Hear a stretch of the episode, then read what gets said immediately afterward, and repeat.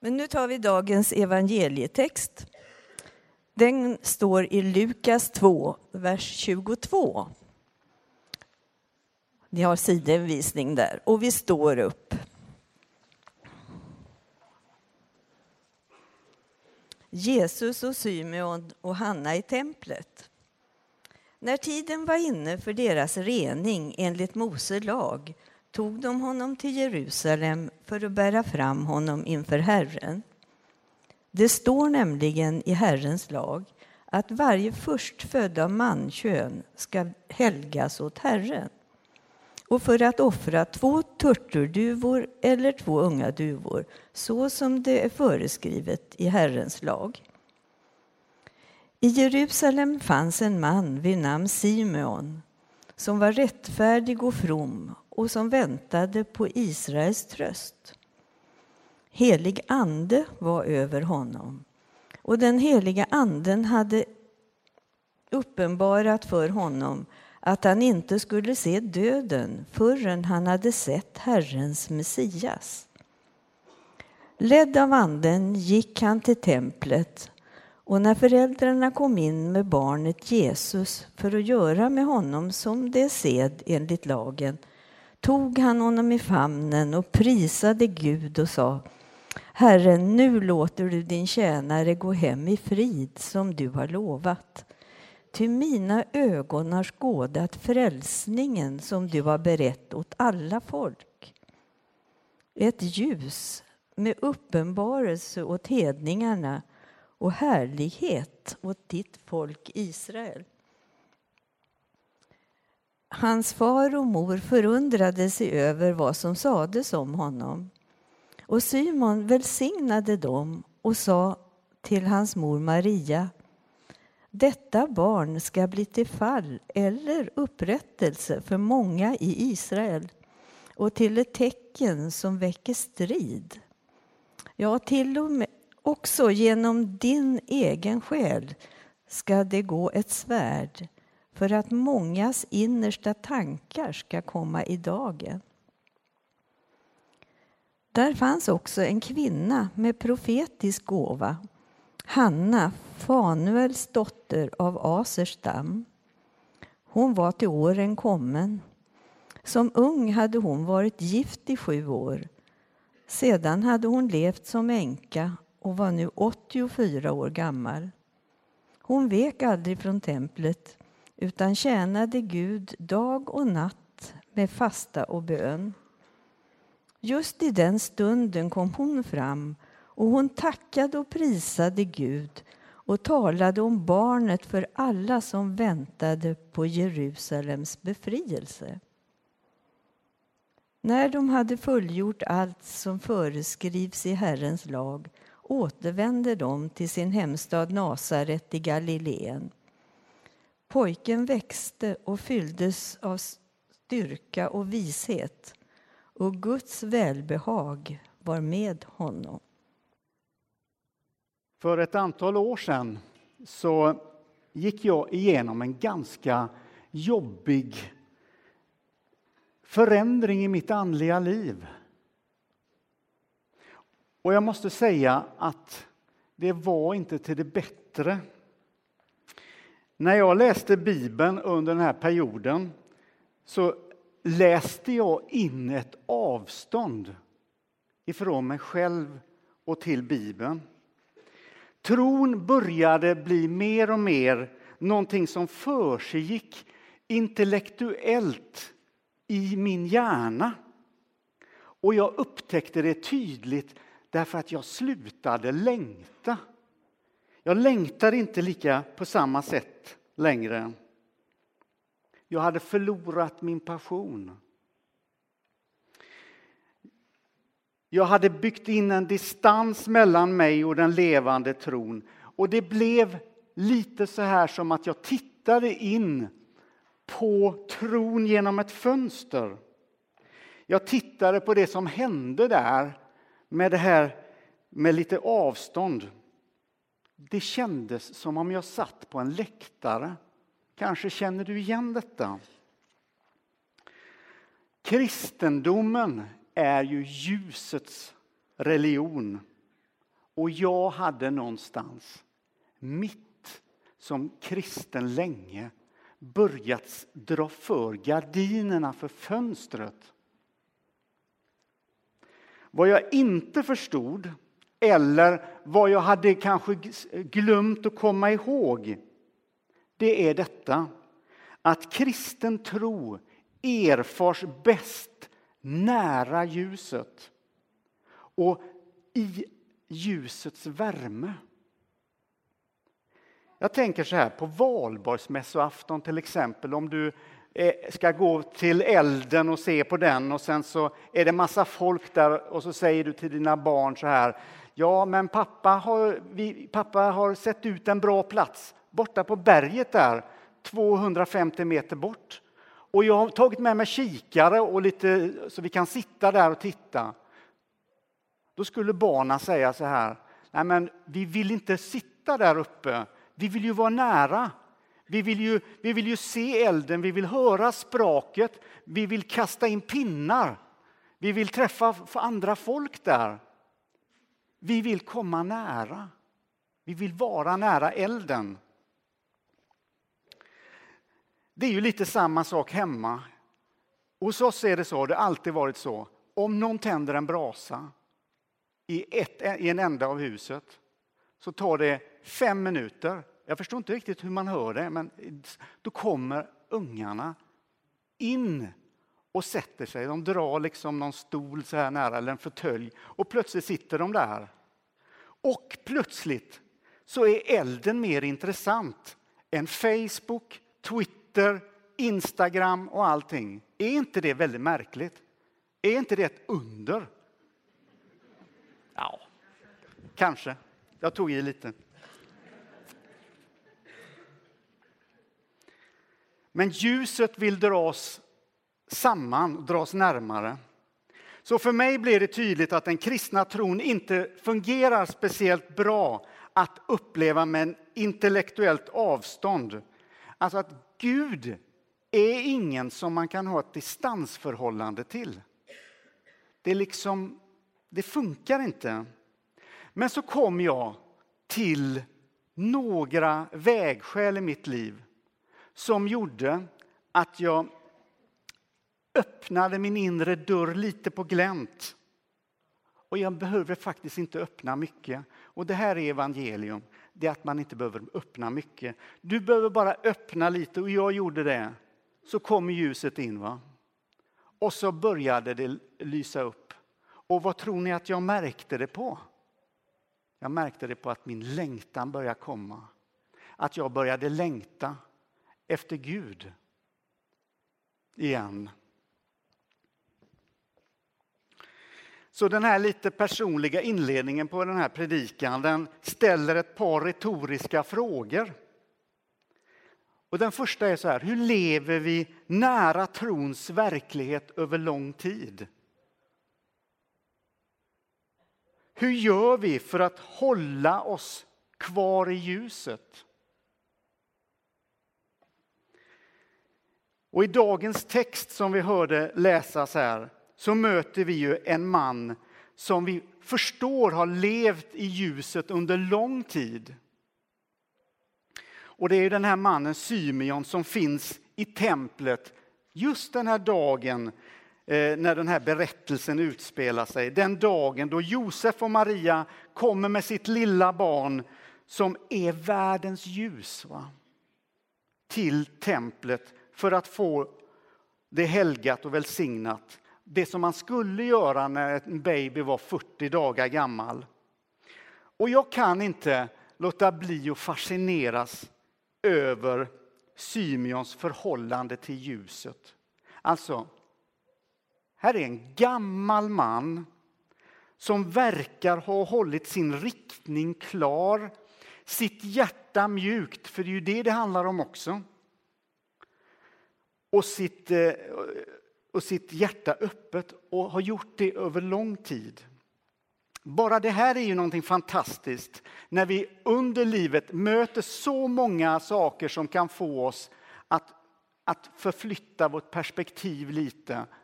Jag har pratat om det en gång förut, här, när man hamnar i tassemarkerna. när man inser att man har liksom glidit lite ut i tassemarkerna. Och jag kan inte låta bli att utifrån Symeon skicka ett litet budskap till dig som är lite äldre. Det är bra att applådera de ungas längtan efter Gud. Men det är bättre att väcka upp sin egen. Om din andliga kran har rostat fast och inte går att skruva upp längre så säger Bibeln att det är aldrig för sent att lossna, lossa det som sitter fast. Det finns inget som kan rosta fast som inte går att öppna och lossa. Det är aldrig för sent för ljuset att lysa upp ditt hjärta igen. Det är aldrig för sent för någon enda här inne, måste jag ju säga. Jesus, världens ljus.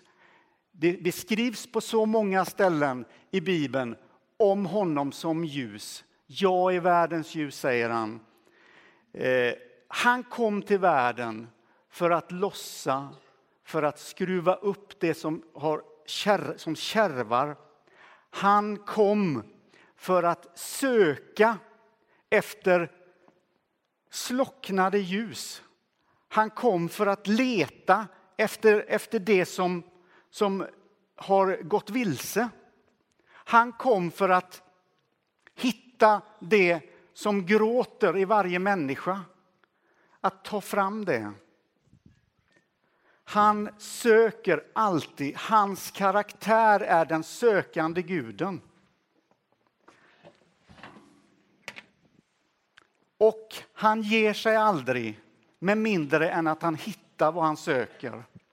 Om det är så här att ett ljus ligger längst in i ett hörnet av en kyrka, hörnet i någon avlägsen del av ditt liv, så hittar han det ljuset. Och så för han det tillbaka, tänder det ljuset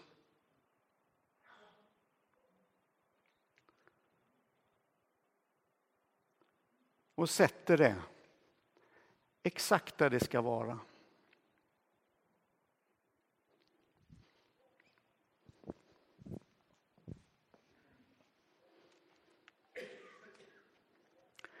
Det var det ljuset som gladde Symeon.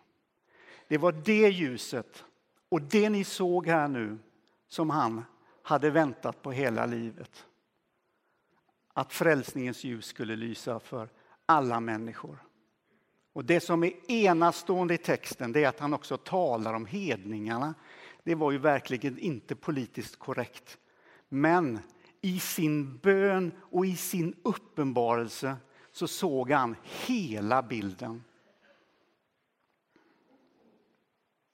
Och han säger i texten Symeon, mina ögon har skådat frälsningen som du har berett åt alla folk. Ett ljus med uppenbarelse för hedningarna och härlighet åt ditt folk Israel. Och hur hade han inte väntat på den här dagen? Den helige Ande hade ju uppenbarat, sig, uppenbarat för honom att han inte skulle dö förrän han hade fått se Messias. Hur som helst, anden ledde honom till templet den här dagen. Jag tycker det är en fantastisk bild. liksom. Någon knackar på hos Symeon och säger, och jag tror så här, att anden är, är riktigt upprymd i det här läget att få ta med Symeon till templet. Han var ledd till templet den här söndagen, eller söndagen, ja, eh, för att, eh, för, att, för att vara med på detta. Och av alla som fanns i templet den här dagen så var det två stycken personer som evangelietexten lyfter fram. En kvinna och en man. Två som hade uppenbarelsens ljus över sig, som kunde se mer än vad de andra såg. Och det var den äldre kvinnan som hette Hanna. Hon som var i templet hela tiden, nästan jämt. Hon som bad mycket. Hon som hade en profetisk gåva över sitt liv. Hon som talade om det som skulle komma. Och när Gud gör någonting riktigt viktigt, då är alltid kvinnorna där. Även om de tyvärr många gånger beskrivs i bisatser. Men i den här berättelsens huvudsats så möter vi Symeon. Och min fråga är så här. Finns det någonting som vi 2015 kan lära av Symeon? Vad var det som gjorde att Symeon levde i ljuset och präglades av det? Och jag vill nämna tre saker som vi märker ur texterna. Och det första är, det står om honom att han var rättfärdig och from. Och vad i hela världen betyder det? Och vad betyder det att vara from? Jag försökte mig på en formulering på det. Och man skulle kunna säga så här, att fromhet är att förstå sitt beroende av ljuset och forma en livsstil efter den förståelsen. Fromhet är att förstå sitt beroende av ljuset och forma en livsstil efter den förståelsen. Rent inomvärldsligt skulle inget liv finnas på jorden utan ljus. Det kan vi konstatera. På samma sätt är allt levande beroende av Gud. Du och jag är beroende av Gud. Och jag skulle säga att så här, att det är vägskälen som formar din framtid. Det är när du tar besluten längs vägen som formar din fromhet, din, din karaktär, din, din, ditt, din andliga substans skapas i dina vägskäl. Kommer du till, ett vägskäl, du kanske är vid ett vägskäl där det är att välja förlåtelsens väg. Att det är så att för att du ska kunna gå vidare så behöver du dela med saker som rör sig kring förlåtelse. Det kan vara andra saker som det handlar om som avgör din vandring. Symeon hade säkerligen gått eh, en väg där hans vägskäl, där han hade valt eh, det goda längs vägen. Vägskälen avgör kvaliteten i ditt liv och utifrån vägskälen formar, formar du din livsstil. Så för den som funderar på vad det innebär att leva som kristen så handlar ett kristet liv om att ge ljuset vidare. Du får låta det som blivit uppvärmt i dig värma upp dem som fryser. Där har du fromheten i ett nötskal. Det andra som jag skulle vilja nämna kring Symeon, det är det står att han väntade på Israels tröst. Symeon väntade på att Messias skulle komma. Han levde och bar ett löfte. Och att vara kristen är att bära löften. Att vara löftesbärare. Men det kan finnas en väntan kopplat till löftena. Allt händer inte direkt. Och det var ju så för Symeon. Väntan hör också till det kristna livet. Det är som om du hade en ryggsäck på ryggen full med löften. Du kanske inte vet vad som finns precis exakt i din ryggsäck. Men det är till, det som ligger där är till för att hjälpa dig på din vandring och för din framtid. Löften talar ofta om att bli hjälpt genom det mörka till ljuset. Det talar om att Gud har lovat att vara dig närmare än du kanske själv tror. Löftena talar också om att döden inte är det definitiva slutet. Och jag tänker på sal, den här meningen i, i salmen som jag inte vet vilket nummer den har, men det kommer ni säkert inte anklaga mig för heller i och för sig. Där det står Hela vägen går han med mig. Det är det som ligger i din ryggsäck, löftet om det.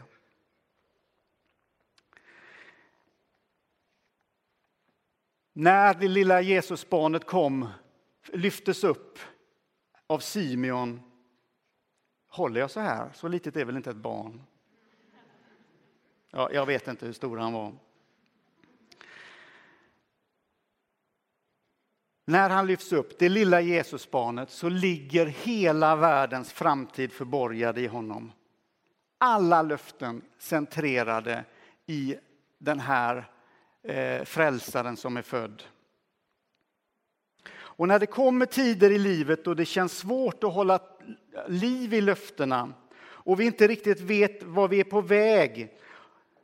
Det är då som kyrkan kan vara en sån bra eh, att vi, att vi hjälper varandra att bära våra löften. Hjälper varandra att påminna om vad vi har i våra ryggsäckar. Kyrkan, församlingen, gemenskapen.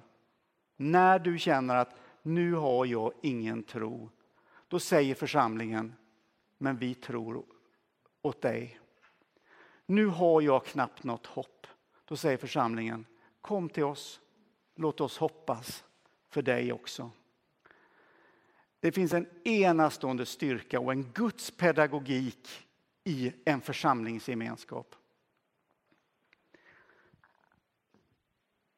Och påminna varandra om, om löftena, det, det är viktigt. Jag tror så här också att templet var en viktig plats för Symeon att komma till. Att det var inte något slags fristående eh, någonting som han bar själv, sin vision eller sin, sin bild av vad som skulle komma. Utan jag tror att den var också väldigt, väldigt förankrat i ett sammanhang. I, i templet och i, i den här den judiska gemenskapen. Den sista saken som jag tänker kring Symeon, som vi kan lära av honom, det, är, det står så här. Den helige ande var över honom, står det. Om allting i livet handlar om min egen förmåga att hitta rätt, min egen förmåga att leva rätt, så skulle vi vara många som inte kom någonstans.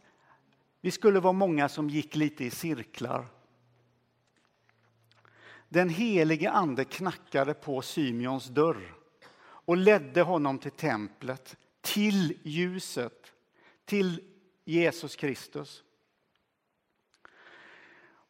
Guds önskan för varje människa är att du också ska hitta rätt. Och Gud har genom den helige Ande lagt ett litet navigeringsinstrument inom dig. Som en liten kompass för att du ska kunna gå rätt. Vi behöver aktivera den här inre kompassen för att vi ska kunna lyssna vart vi ska gå, hur vi ska röra oss eh, och att vi, att vi alltid håller linjen mot ljuset. Så tre saker, jag vet inte om ni kommer ihåg de här tre sakerna, men de är viktiga. Rättfärdigt, han var from Symeon. Han väntade på Israels tröst och den helige ande var över honom. Din nåd, står det, är dyrbar och Gud. I dina vingars skugga finner människor tillflykt. De får njuta överflödet i ditt hus. I din glädje strömmar stillas deras törst. Så kommer det. Ty hos dig är livets källa i ditt ljus ser vi ljus. Amen.